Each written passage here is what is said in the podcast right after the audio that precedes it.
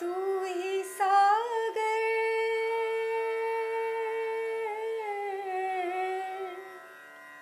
तू ही सागर है, तू ही किनारा।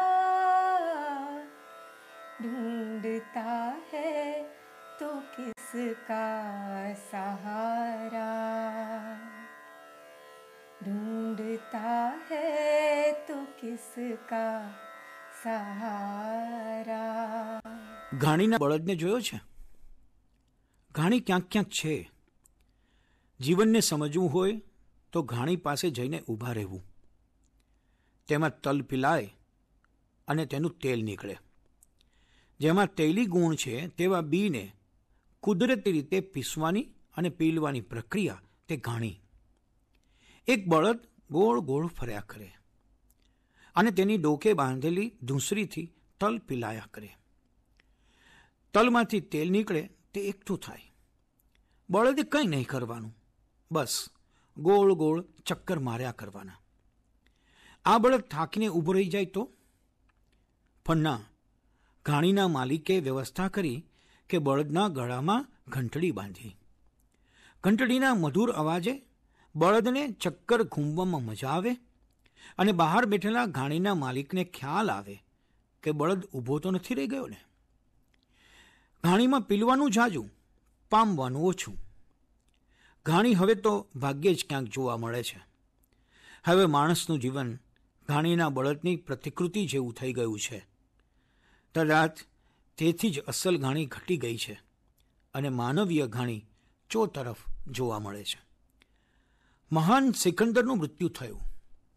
લાખો લોકો નગરના રસ્તાઓ ઉપર આવી તેની અંતિમ યાત્રાની પ્રતીક્ષા કરતા હતા.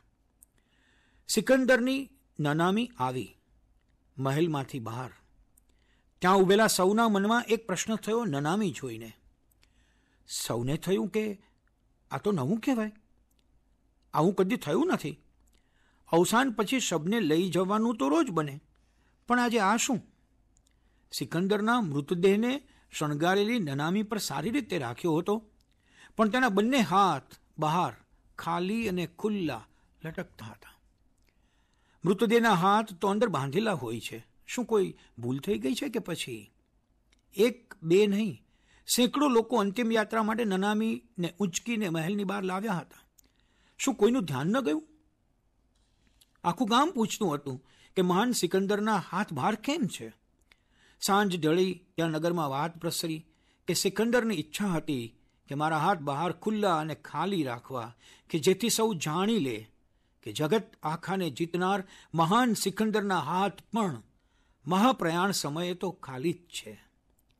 ભલે સૌ નોંધી લે કે દુનિયા આખીને જીતી ચૂકેલા અને જે ચાહ્યું તે ગાંઠે બાંધી લેનારા અને વિશ્વ જેને મહાન વિજેતા કહે છે, તેવા સમ્રાટ સિકંદરના હાથ પણ આ ફાની દુનિયા છોડતી વખતે ખાલી જ હતા.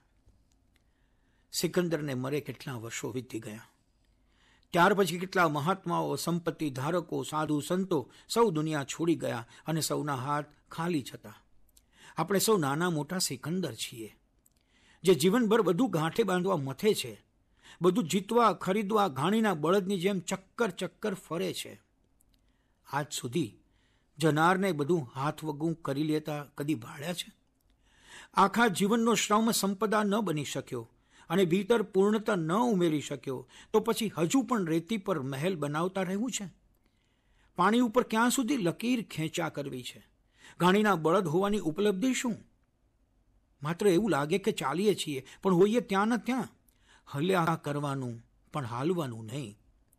ઘાણી નામશેષ થવા આવી. પણ આપણે તો હજુ ઘાણીના બળદની જેમ માથું નીચે રાખી ચક્કરો મારવા છે. આર્થિક સદ્ધર થવાથી અર્થપૂર્ણ નથી થવાતું તે આપણને ક્યારે સમજાશે?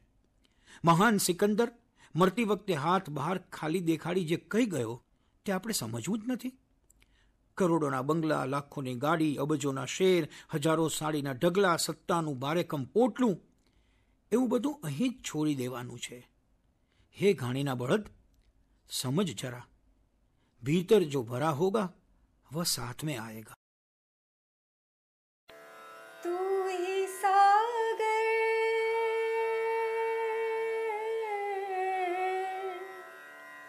तू ही तू ही किनारा। ढूंढता है तो किसका सहारा?